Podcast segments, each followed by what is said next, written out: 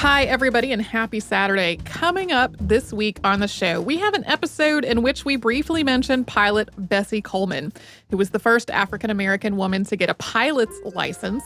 Back in 2012, previous hosts Sarah and Deblina did an episode on her. So we are sharing that episode today, and it is also a little taste of something that'll be coming up on the show in one of our new episodes this week. Welcome to Stuff You Missed in History Class from HowStuffWorks.com.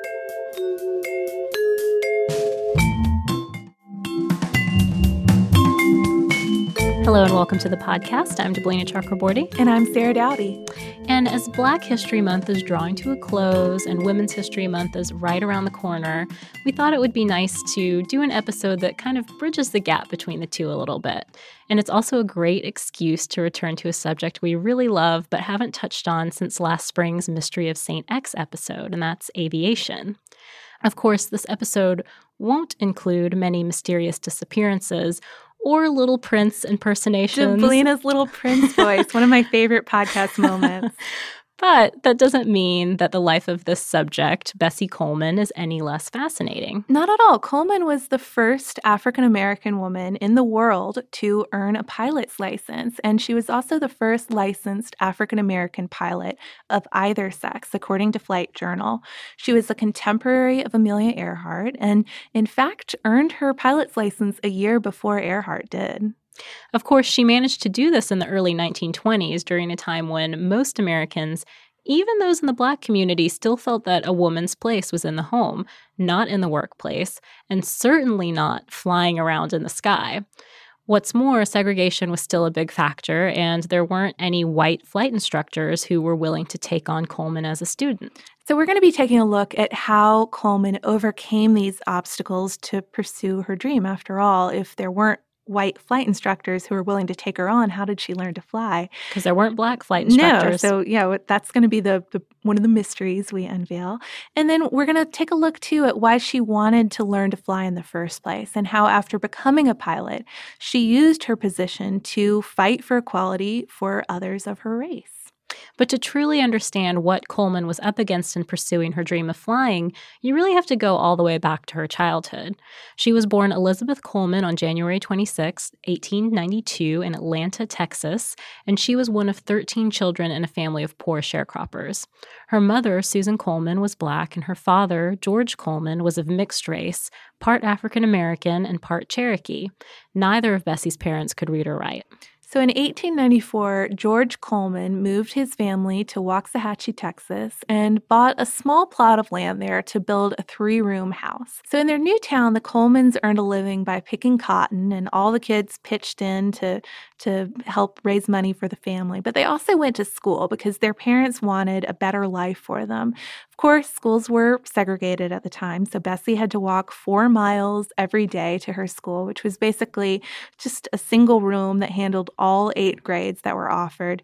But despite those circumstances, that long trip to school and the combined nature of the classroom, Bessie's academic abilities really became clear even at a young age. She was especially good at math, and she even used her skills to make sure the foreman of the fields her family worked in didn't cheat them when it was time for them to get paid.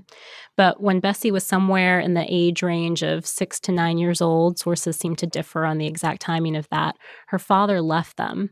He felt that discrimination really limited his opportunities for advancement in Texas, and so he wanted to move to Indian Territory, where, as we've talked about on some previous podcasts, his Native American ancestry would have made him more of an equal citizen. But Susan Coleman didn't want that life. She didn't want to be a tough pioneer family. So she stayed behind with the kids and supported the family on her own by working as a cook and a housekeeper for a white family. Which was also tough. Of course. I mean, as you would expect it to be. But meanwhile, Bessie had to take on the housekeeping duties with her mother away working most of the day in her own household and take care of her younger sisters while her mother was away. And often she had to miss school to, to do all this, which must have been hard for such a bright student. She still had really big dreams, though, and Bessie's mother encouraged that. According to an article in Flight Journal by Dennis Morawsey, Bessie's mom was known to say, If you stay a mule, you'll never win the race. And she used to have her kids copy the manners of the white family that she worked for. And she talked to them about the great achievements of African Americans like Booker T. Washington and Harriet Tubman. And it must have made an impression because when Bessie completed all eight grades in her one room schoolhouse, and that was all that they offered because they just expected, okay, you go to work. Exactly, you're going to go work in the fields now. She graduated in 1910, and at that point, she knew that she wanted more after that. She wanted to become something else. So she had saved up some money by working as a laundress this whole time. And, and that year, at the age of 18, she used the savings to enroll in the Colored Agricultural and Normal University in Langston, Oklahoma. It's now Langston University. But she only had enough money to attend for one term. So as soon as that was up, she had to go back home, start doing laundry and cleaning again to save up some more money. So at that point, it seemed like she wasn't quite sure what her next move was going to be. I mean, obviously, that's a a difficult scenario to maintain working saving money then going for for a term it all changed though when her older brother walter invited her to come and live with him in chicago and she still had to save up for a couple years to make that move possible but at the age of 23 bessie headed up north and Chicago was just a different world. They had an entire area of the city, the South Side, which was settled by mostly blacks, and there were just more job opportunities than there were back in Waxahachie. So Bessie enrolled in a beauty school and she ended up becoming a manicurist at the White Sox Barbershop. A few years after she moved up to Chicago, her mom and sisters moved up there too, while her brothers, Walter and John, went off to France to fight in World War I. By this time, African Americans were allowed to serve in the military in segregated units. Kind of an update from our Massachusetts 54th episode. Exactly. So nobody seems to know exactly when Bessie became interested in flying. It might have been as far back as Waxahachie, and airplanes were, of course, invented in 1902, probably made a pretty big impression on most children around then. But it might have also had something to do with the use of airplane technology in World War I and the advancements that were being made in their technology, their use at the time. And probably she had an interest in World War I with her brothers away fighting. It definitely seemed like airplanes were the wave of the future, and, and she took an interest at some point or another. But regardless of how she got interested, by the end of the war, flying had become Bessie's goal. Most sources actually relate a story about how her older brother John, who had just come home from the war, visited her in the barbershop one day and kind of started taunting her, sort of bragging about the women he'd met in France, saying that they were so beautiful and intelligent, and some of them could even fly planes. And he regaled her with these stories of female pilots. Bessie supposedly responded, That's it. You just called it for me. So that could have been the moment when she knew for sure she wanted to be a pilot, or maybe she just knew that France was an option for her there. Probably not the reaction her brother was expecting from his teasing, but either way, it was probably right around that time that she started to apply to American flight schools, except that she kept on getting rejected from them. Some of the schools would tell her they thought women shouldn't be flying at all because it was too risky, but race very well might have had something to do with it too. There were no black flight instructors There were no black flight schools at the time. But Bessie did not quit. She did not give up on this on this dream. She had told one of her barbershop patrons, Robert Abbott, about her dream to fly and the problem she was having making it a reality. And Abbott was a pretty good guy to to tell your problems to. He was pretty influential. He was the editor of a black weekly newspaper called the Chicago Defender. I think that's popped up in in several episodes we've covered. Um, but one of his biggest goals goals was to quote, uplift the race. And according to Jacqueline McLean's profile of Bessie in Women with Wings, Abbott wanted to help her achieve her goals because he thought it would help prove what African Americans could accomplish. I mean, if you're interested in uplifting the race, what better way than to sponsor a pilot who can literally fly up and away. Yeah, because people can't say you can't do something if you actually show it to and them. It's just a powerful it's, it's, a powerful metaphor t- for, too for what he was trying to do. Flying, yes, taking flight.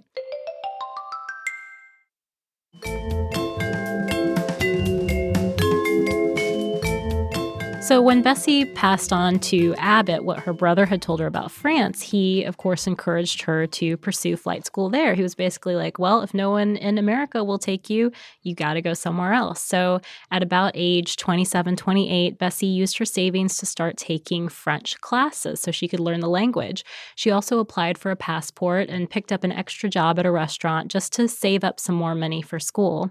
And after applying to a few French flight schools, she was finally accepted to the Caudron Brothers School of Aviation in France.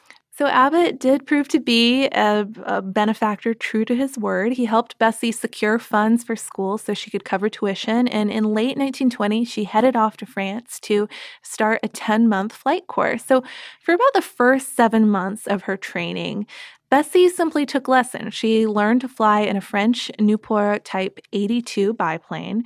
And according to the McLean's profile we mentioned, during the lessons, a teacher would just sit in the front seat working all the controls.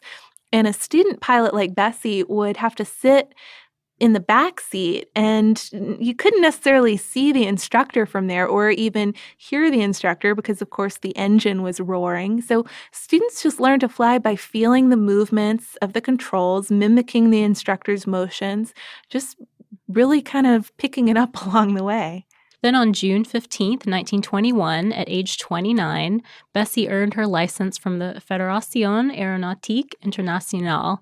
As we mentioned earlier, she was the first black woman in the world to earn a pilot's license, and the FAI license in particular was so highly regarded, it was accepted by every country in the world. So this is the license that you the wanted best anyway. Of the best.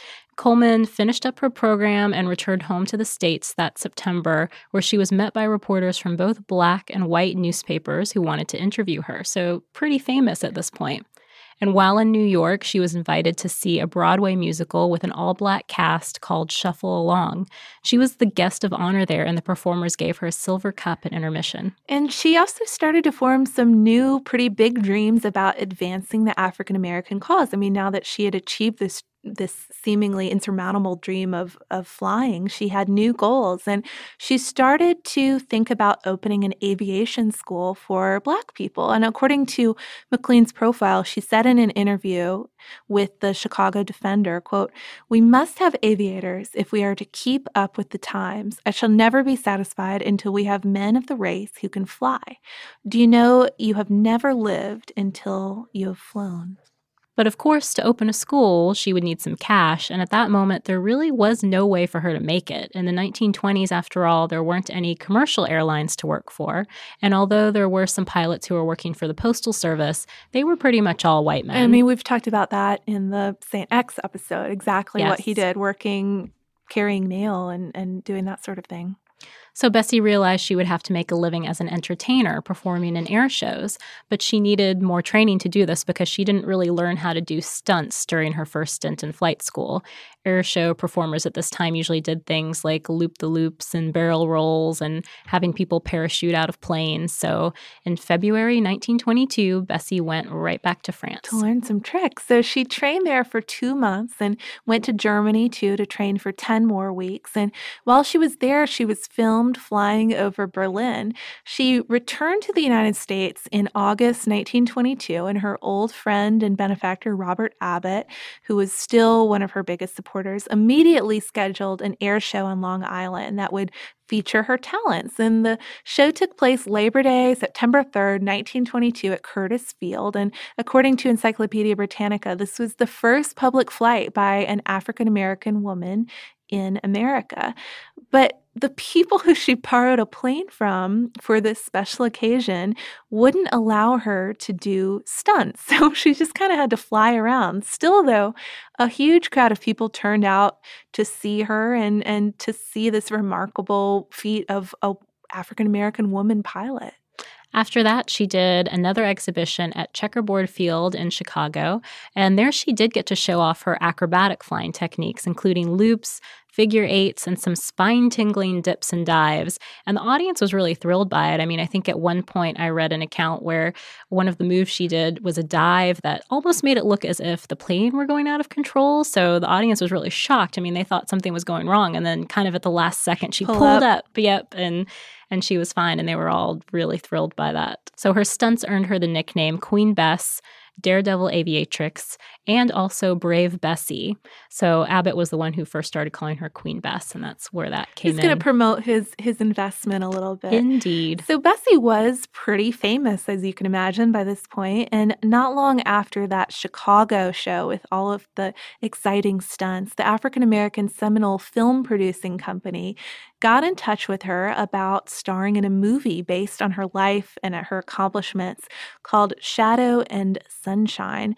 Bessie initially agreed, she signed on, but right from the beginning, the script called for her to dress in rags and represent this poor, uneducated girl coming to the big city, which of course hadn't been her situation at all. She'd worked hard to accomplish what she could in Texas and, and then made her way to Chicago. She didn't like the way that the story in general, though, portrayed Black women. She thought it made people, Black people in general, look ignorant. So she quit. And quitting this project really meant she lost the support of the Black entertainment community, dropping out so suddenly. And I mean, one can't help but wonder if she had done this movie, would her name be better known today? That's true. I didn't think about that. But she still needed money after this. She didn't have the support of the entertainment community, but she still needed some cash to save up for her aviation school. I mean, besides the fact that she just needed some money to live as well. And I mean, we mentioned before her borrowing planes. She still didn't have a plane of her own. So every time she performed somewhere, she had to rely on somebody else to loan her a plane. So Bessie needed to find some gigs fast.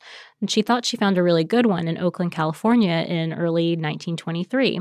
She made a deal with the Coast Tire and Rubber Company that was based there, and they offered to buy her a plane if she would agree to drop ads for them from a plane during an air show.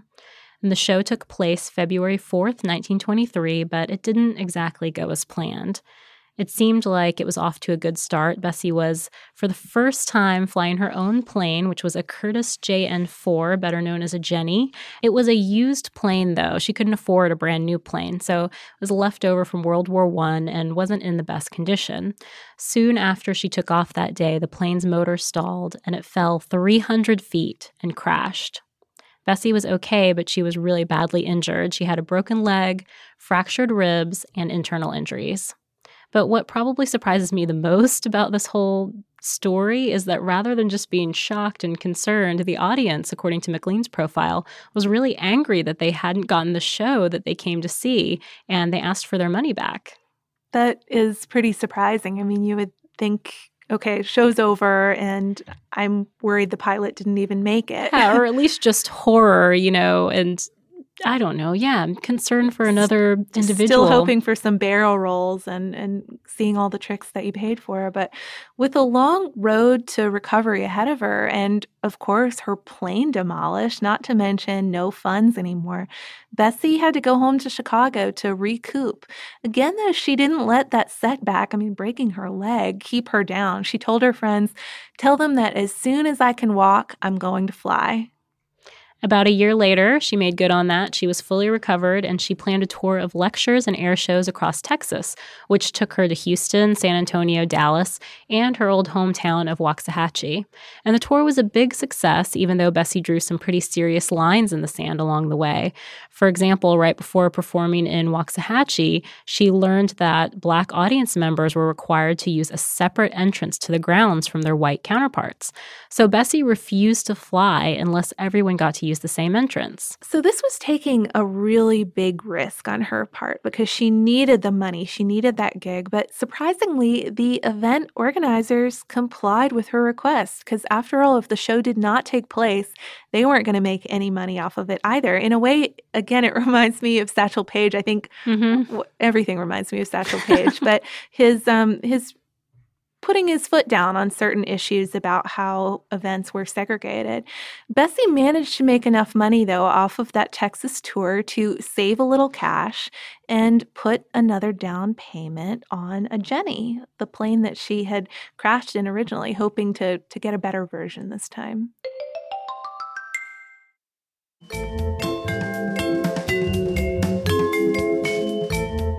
After a brief visit to Chicago at the end of 1925, she set off again for another tour, this time a tour of the Southeast, during which she lectured at churches and theaters and schools in both Georgia and Florida. And there was another incident at the Chamber of Commerce flower show in Orlando, Florida. Bessie was supposed to perform, and then she found out that the event was advertised for whites only. Again, she refused to perform unless blacks were allowed in. And again, the organizers relented. I guess when it came down to making money or standing on their questionable principles, money, Money went won. out. Yeah. Yeah. So during these southeastern tours, Bessie also met Edwin M. Beeman, who was the heir to the Beeman chewing gum fortune. He helped her pay off the Jenny plane she'd started to buy back in Dallas, and she planned to use that plane to perform a very special trick, a parachute jump at the Negro Welfare League Field Day in Jacksonville, Florida. So she needed a partner for this. She got a white pilot mechanic named William Wills to fly the plane over from Dallas to Jacksonville. And he had to make two emergency landings along the way because the plane kept on experiencing engine problems. Again, this was not a new plane, it was the best Bessie could afford. Um, and she was having to make do. So Wills managed to get the plane to Jacksonville and then he worked on the mechanical issue. By the morning of April 30th, 1926, he told Bessie that the plane was ready to fly. The air show was actually scheduled for the next day, but Bessie wanted to take the plane up to fly over the jump site and kind of get a feel for how things were going to go on the day of. Just be prepared. Be prepared. So they took off, and Wills was up front since he would be flying the plane during the actual jump, and Bessie was in the rear cockpit. She didn't have her seatbelt fastened because she was only around five foot three ish inches tall, and she wouldn't be able to lean over the side of the plane and see the ground if she were strapped in. So it would kind of defeat the purpose of going out in the first place. So they flew out and they circled the area where the jump was going to take place, and then they rose to about 3,500 feet as they started to head back. They were traveling along at that elevation at an 80 miles per hour, and suddenly the plane nosedived. At about 1,000 feet, it went into a tailspin, and then at 500 feet, it completely flipped over, throwing Bessie out of the plane, and the fall killed her. Wills, meanwhile, tried to right the plane, but it crashed about 1,000 feet from where Coleman landed, and he too was killed in the crash. And an investigation that followed revealed that the accident had been caused by a wrench that was left in the engine and had gotten all jammed up in the gear. So, memorial services were held for Coleman in both Jacksonville and Orlando, and on May 5th, her remains were returned to Chicago. The Illinois Central train station was apparently packed with mourners upon her arrival. And at the service that was held for her at Pilgrim Baptist Church in Chicago, about 10,000 people showed up to pay their respects. Bessie Coleman was buried in Lincoln Cemetery. At her grave, there's a five foot high monument that has a photo of her on it, all dressed up in her leather flight gear that she preferred, and she's standing in front of her plane. So you guys can Google pictures of her too. She's actually really beautiful, and um, her outfits are cool to look at, and it's just neat to look at because I didn't know about her before I researched this podcast. No, so I hadn't thought heard it was either. neat to just look at her face. It looks kind of intense Well, in some in of those photos. 20s era aviation costumes are always pretty cool looking. Indeed. But not everyone really celebrated or paid their respects to Bessie after her death. White newspapers at the time, when they recounted the crash, seemed to focus more on Wills, implying that he was teaching Bessie how to fly in is a situation. real flight, isn't it? It is. And sometimes they didn't even refer to Bessie by name, calling her simply the woman. The Chicago Defender, though, of course, knew what she truly was and wrote Though with the crashing of the plane, life ceased for Bessie Coleman, enough members of the race have been inspired by her courage to carry on in the field of aviation. Whatever is accomplished by members of the race in aviation will stand as a memorial to Miss Coleman. And this reminded me a little bit of the Tuskegee Airmen episode I think Candace and Jane did a while back, because they are, of course, the most famous African American aviators. And I guess since neither of us had heard of, of Bessie Coleman before, it, it is interesting to think of her as a, as a memorial almost to, to later aviators. Yeah, and though a lot of people don't know her story today. I mean, compared to Amelia Earhart, who, as we mentioned, was a contemporary of hers, she has been remembered in that way that uh, the Chicago Defender mentioned. Yeah, as an inspiration, especially to others of her race and her gender. In the 1930s, Black entrepreneur William J. Powell founded the Bessie Coleman Aero Clubs to encourage more African Americans to participate in flying. And then in 1977, a group of female black pilots founded the Bessie Coleman Aviators Club. She also has a few tributes back in Chicago. In 1990, a road at O'Hare Airport was renamed Bessie Coleman Drive. And in 1992, Chicago's mayor declared May 2nd Bessie Coleman Day. So she still remains an inspiration for aviators and even just people who want equality. There's a great quote of hers that I wanted to share before we finish off this episode, and it's The sky is the only place there is no prejudice. Up there, everyone is equal, everyone is free. That is a really great quote. And I think it's also interesting to consider her not just an inspiration for uh, African American aviators or women, but just somebody who went out and accomplished things, that she raised money for her French lessons and moved abroad, found a school that would teach her what she was trying to learn. I mean, that's inspirational, gender and race aside. Yeah, and she went through a lot to get there. I mean, I think people tend to get discouraged sometimes when they get off track of what they want to do, like, oh, I have to work this other job. But she worked as a laundress and as a manicurist and did all kinds of random things, you know, worked in a restaurant and eventually at the age of 30 finally got to do what Where she wanted she to do. To go. Yeah. Thank you so much for joining us for this Saturday Classic. Since this is out of the archive, if you heard an email address or a Facebook URL or something similar during the course of the show, that may be obsolete now. So here is our current contact information. We are at History Podcast at HowStuffWorks.com, and then we're at Missed in History all over social media. That is our name on Facebook, Twitter, Tumblr, Pinterest, and Instagram. Thanks again for listening. For more on this and thousands of other topics, visit howstuffworks.com.